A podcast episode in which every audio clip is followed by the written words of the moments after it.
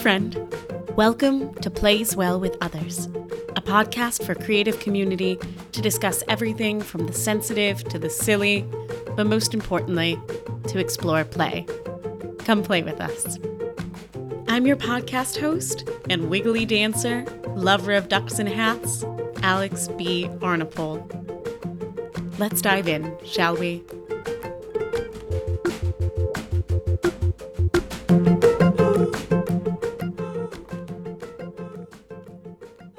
Hi, friendos. Ah, oh boy. What a week. I have been pretty much in my pajamas all week since our launch on Monday, just caring for myself, really. If you have absolutely no idea what I'm talking about, then let me allow me to roll in my personal experience and our announcements all into one place. So, this past Monday, Rec Center released the Play Portal, which is a membership organization for squishy, soft creatives just like you. Between you and me, I have been working my my little booty off for the past really the past 6 months to get this rolling. And I am so proud of how it turned out, of where it's going, and even knowing that this is really just the seed of what I'm planting, of what we're planting here at Rec Center. The Play Portal is a creative playground for interdisciplinary makers, for soft, squishy weirdos, for those that feel like they don't fit into other boxes or other categories to come together into a community of support and softness. One of my beautiful and amazing clients always says that they hold you in their heart hammock when they're saying that they support you. So I like to think of the Play Portal as a giant heart hammock. There are so many wonderful things that are going to be happening in the Play Portal, but there are two different ways if you're interested in being involved to get your feet wet, so to speak, to get your sea legs. Our free membership is available to anyone to join. This is an online forum and community to support you in your playful creative endeavors. We have daily discussions, play prompts, and ways to engage community and to connect with others that are like you. And then we have our paid membership. Our paid membership is everything mentioned previously and then some. This is going to be master classes, coaching, co creative sessions, ways to take your creative play to the next level. And I am so delighted about the masterclass teachers that are going to be joining us in 2022. They include Adrienne Maree Brown, Meg Lewis, Bunny Michael, Yumi Sakugawa, Linnea Sims of Inner Play and Outer Work, Lexi Merritt of Pretty Decent, Lizzie Silva, Phoebe Taylor of OK Shoe, Alicia Goodwin, Ariel Estoria, Rebecca Anthony, and Sam Reese of Shitty Craft Club. I mean, come on, y'all. These teachers, ah, I feel like I am levitating, like I have a superpower just by being in proximity to these individuals. I don't want to go too much at length on the subject of membership, so suffice it to say, if you are interested, I would encourage you to listen to our previous mini episode and special big announcement. It is just 10 minutes of pure info on the membership, so check it out. And now, let's dive in to today's episode. A bit of a caveat before we dive in fully. I'm trying to walk the talk and be less of a perfectionist. I really am a recovering perfectionist. If you know my big three in my chart, I am a Virgo sun, Virgo rising, Capricorn moon. Yeah, I'm a bit of a control freak, a little type A in there if you can't tell. So, as I record these episodes, sometimes things happen in the background that are such life things, like my dog's clitter clatter of his nails on the steps. Currently, my partner is chopping garlic. So if there are kitchen noise in the background, let's just go with it, shall we? I'm not going to make this so precious that this is no longer a human created thing. Because ultimately, anything that I touch creatively, I want to make sure that it still feels human made. Back in the day, I used to work for the company Anthropologie, and this phrase we used to throw around all the time was touch of the hand. And what we meant by that is that anything we were creating, I should say I worked on the design team for them, that anything we were creating should have a touch of the hand, evidence that it was handmade in it. So, as a human created thing here, imagine anytime you hear the sound of garlic that this is the touch of the hand. Or I guess not the sound of garlic. Does garlic make a sound? Now I feel like I should do a whole podcast on the sounds of vegetables. What are the sounds of root crops versus the sounds of, I don't know, nightshades? This is a whole other thing. I'm taking myself down a rabbit hole. Let's rewind it a little bit and bring it back to the handmade. Making something by hand is a reminder. It's a reminder of being human, of not being perfect of things existing within a spectrum. And the fact that as humans, we try so hard to be perfect all of the time to reach these unrealistic expectations, whether it's my podcast or whether it's the creative project that you're working on. Maybe it's the cake that you're baking. We are constantly striving towards these ideals of perfection that don't exist. I keep thinking about the line from Mean Girls the limit does not exist. But that's what's so hilarious to me that we strive for perfection, but the limit in which we are striving for does not exist. So we push ourselves harder and further and ultimately burn out.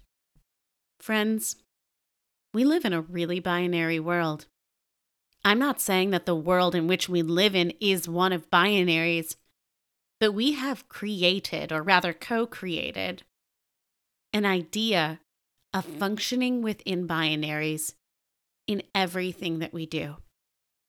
Things are either right or wrong, good or bad. When we use the phrase enough, that insinuates that there is a point in which we reach enoughness. So, what is it before that?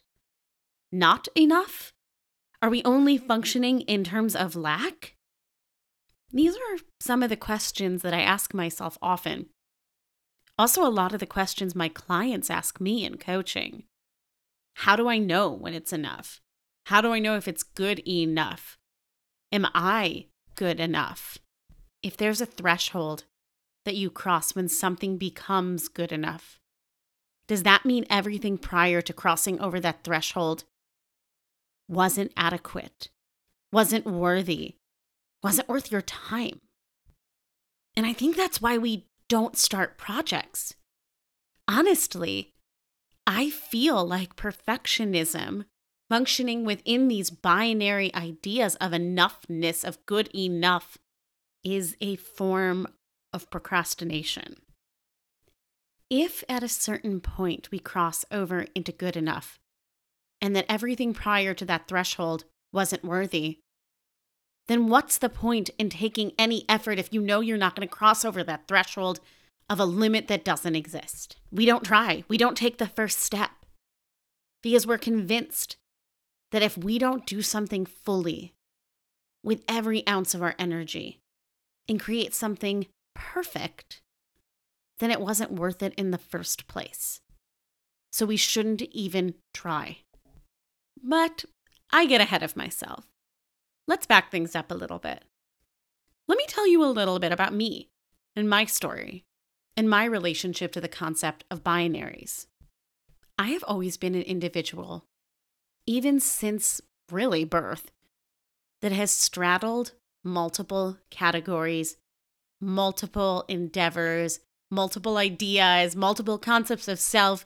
Even when I didn't have a name for it as a kid, I always had one foot in the door, one foot out the door, one foot in one concept, one foot in another.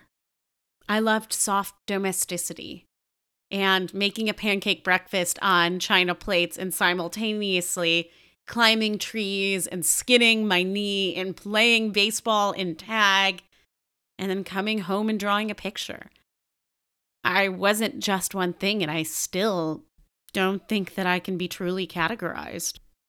As a child, this wasn't an issue. This is what it meant to be a child. I don't think that my existence was singularly unique. I think most of us have that experience of being a child and allowing our sense of self, our sense of identity, our sense of want to be nebulous. Because play doesn't ask you to decide what you are or who you are. When you're a kid, play doesn't ask you to be perfect or to be one thing. But as I started to get older, I realized there were a lot of boxes that people wanted us to suddenly fit into gender, sexuality, career, focus. Suddenly, I was taking this beautiful, fluid, magical being that I was and chopping it up smaller and smaller and smaller so I could fit. Fit into someone else's idea, fit into someone else's concepts.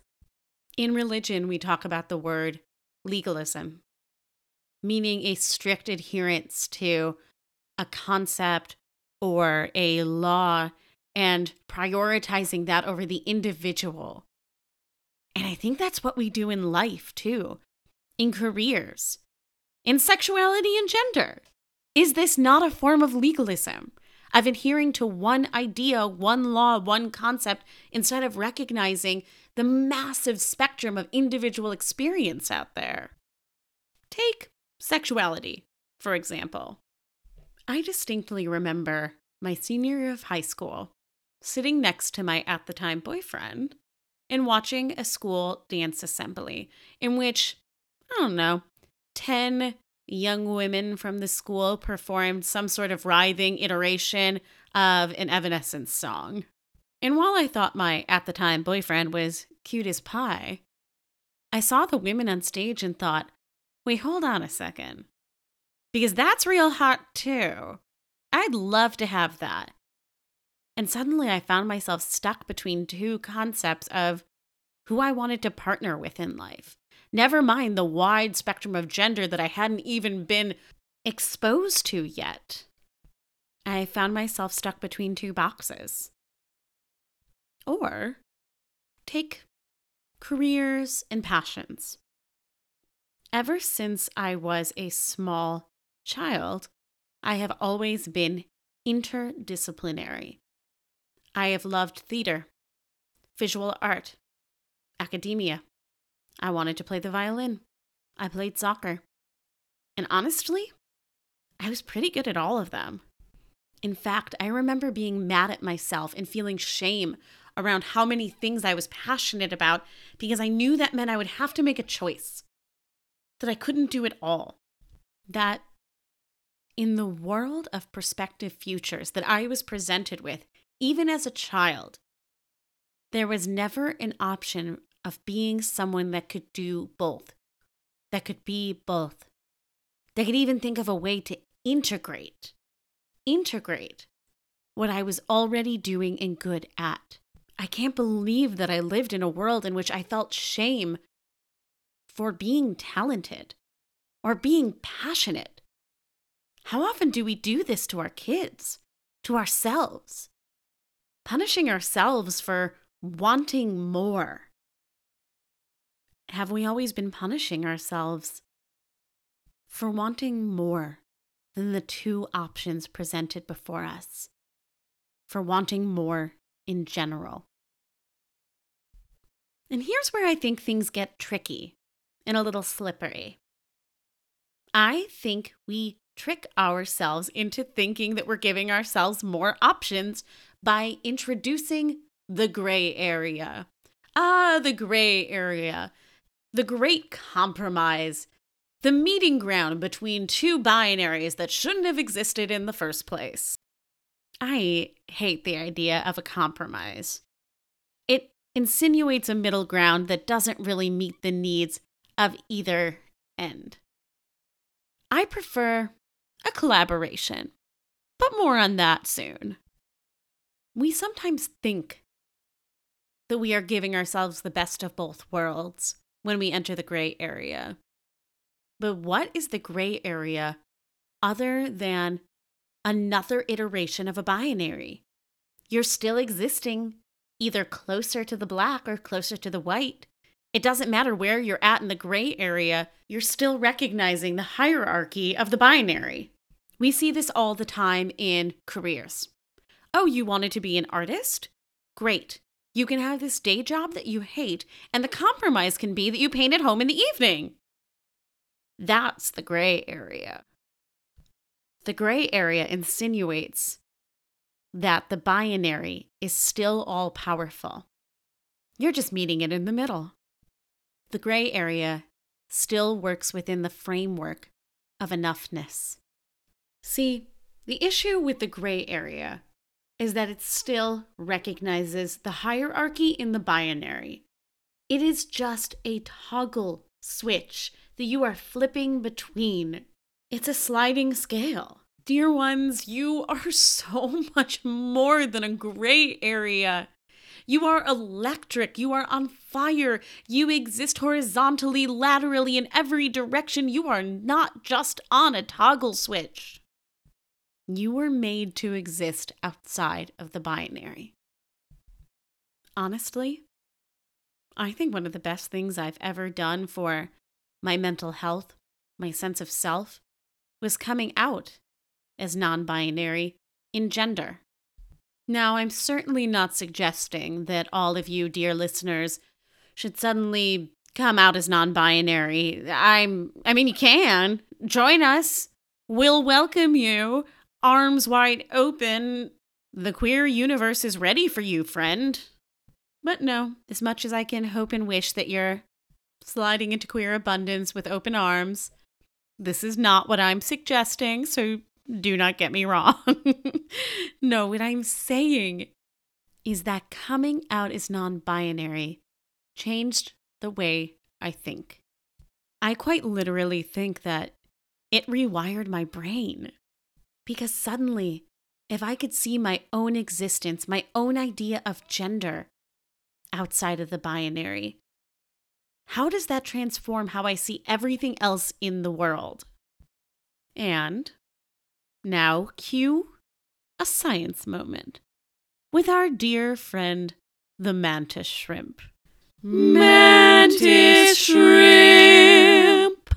I cannot tell you how much fun it was to record that dumb shit I just did. I just felt like I had to. I don't know if you've listened to Radiolab, but they have an entire episode where they're talking about the mantis shrimp.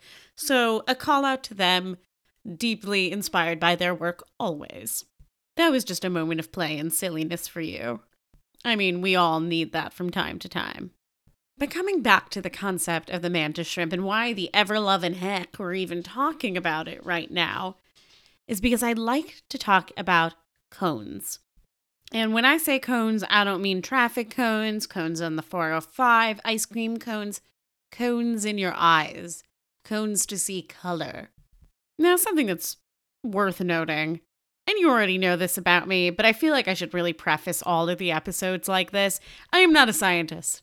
I did not get a degree in science. I cannot perform an emergency tracheotomy. This is not my thing. But I have a deep love for science because I think science is magic. And I think that any time that we are feeling confused or off or unsure about how to navigate through life, turn to science, turn to nature specifically. Nature always has an answer for me, which is why I turn to you, lovely mantis shrimp, and all of your beautiful abilities. Earlier, I mentioned the gray area. I also mentioned that coming out as non binary transformed the way I think. And I think it is because I transitioned from seeing the world on the spectrum of the gray area and started to become a rainbow thinker.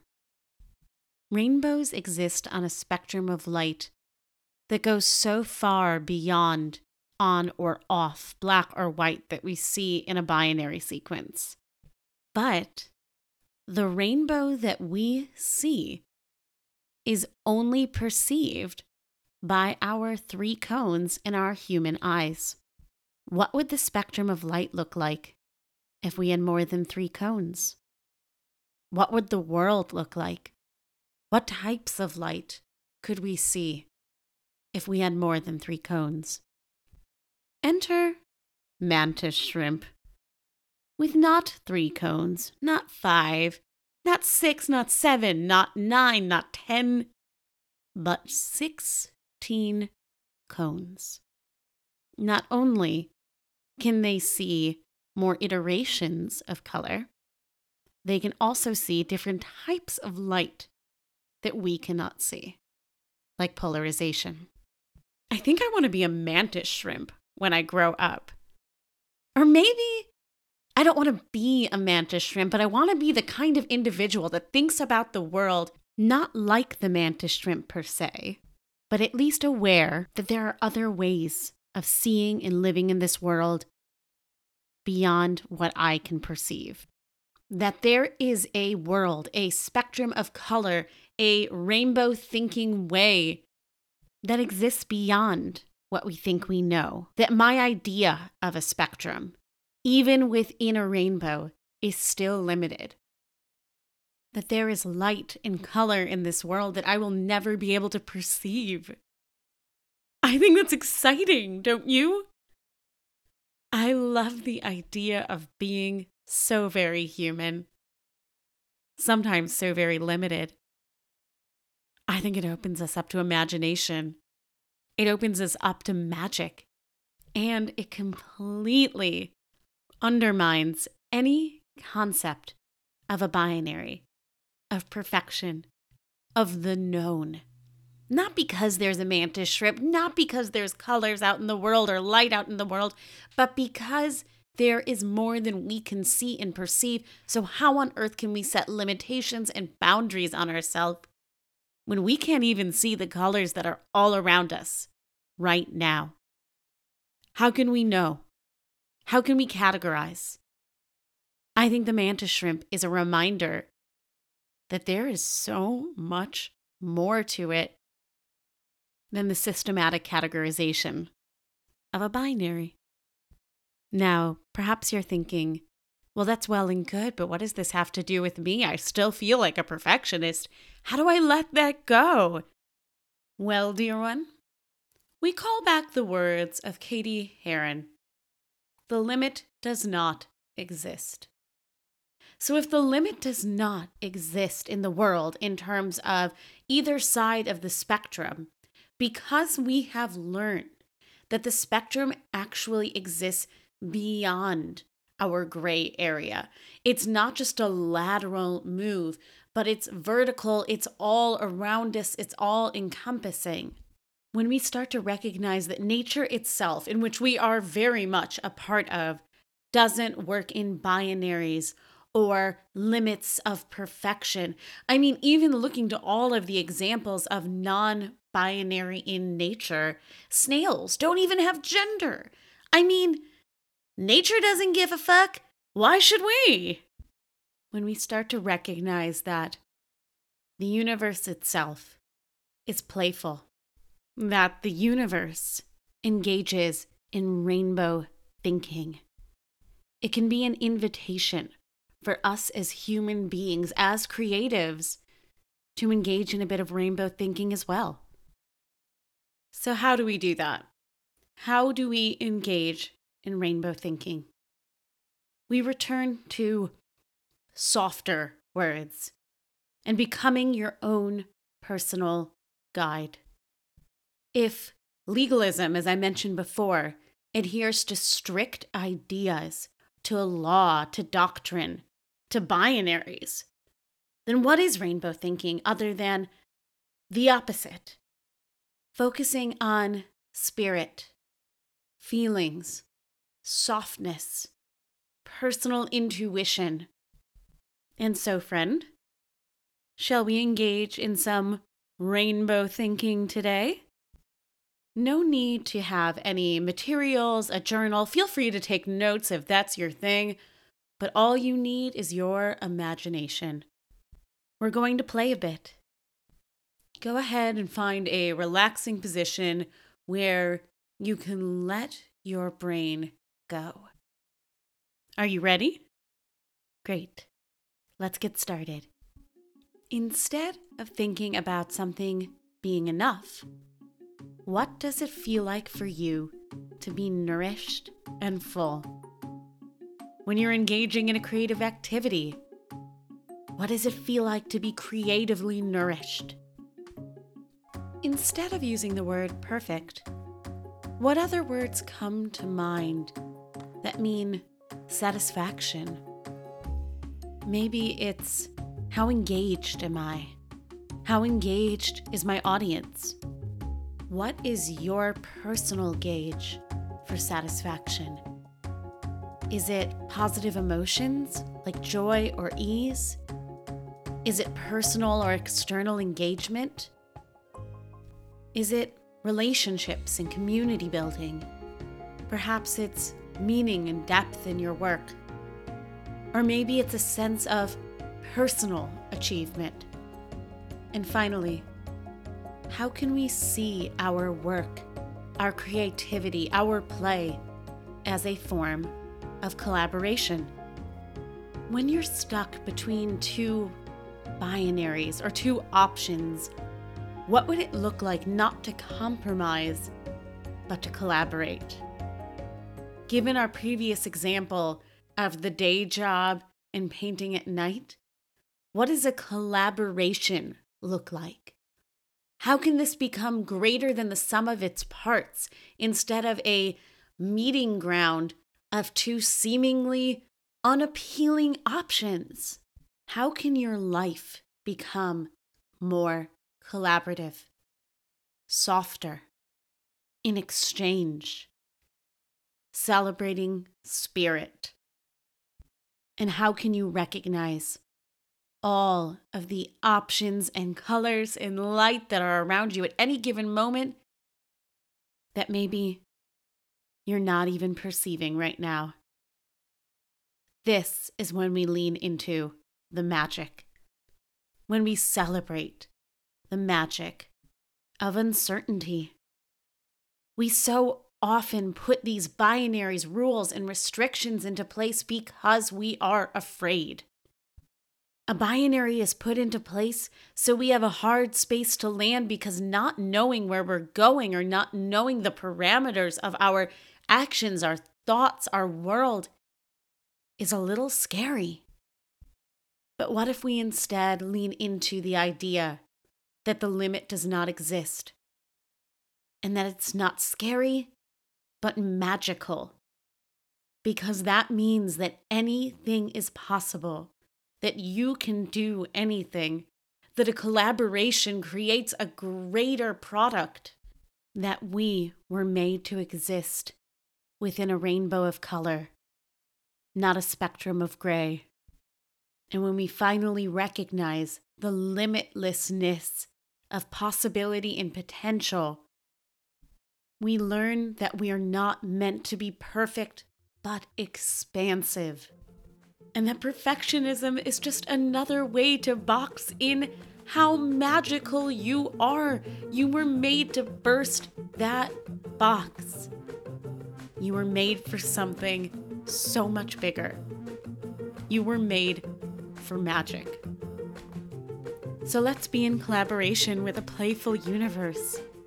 Let's lean into a playful mindset knowing that we can imagine a future so far beyond our known mind, that the spectrum of color all around us is begging for your playful vision. Friend, let's collaborate with the universe. Let's play. This has been Plays Well with Others, and I'm your host, Alex Brennan Arnapol. Until next time, be present, feel good, and play every day. Today's show has been brought to you with the support of Softer Sounds Studio.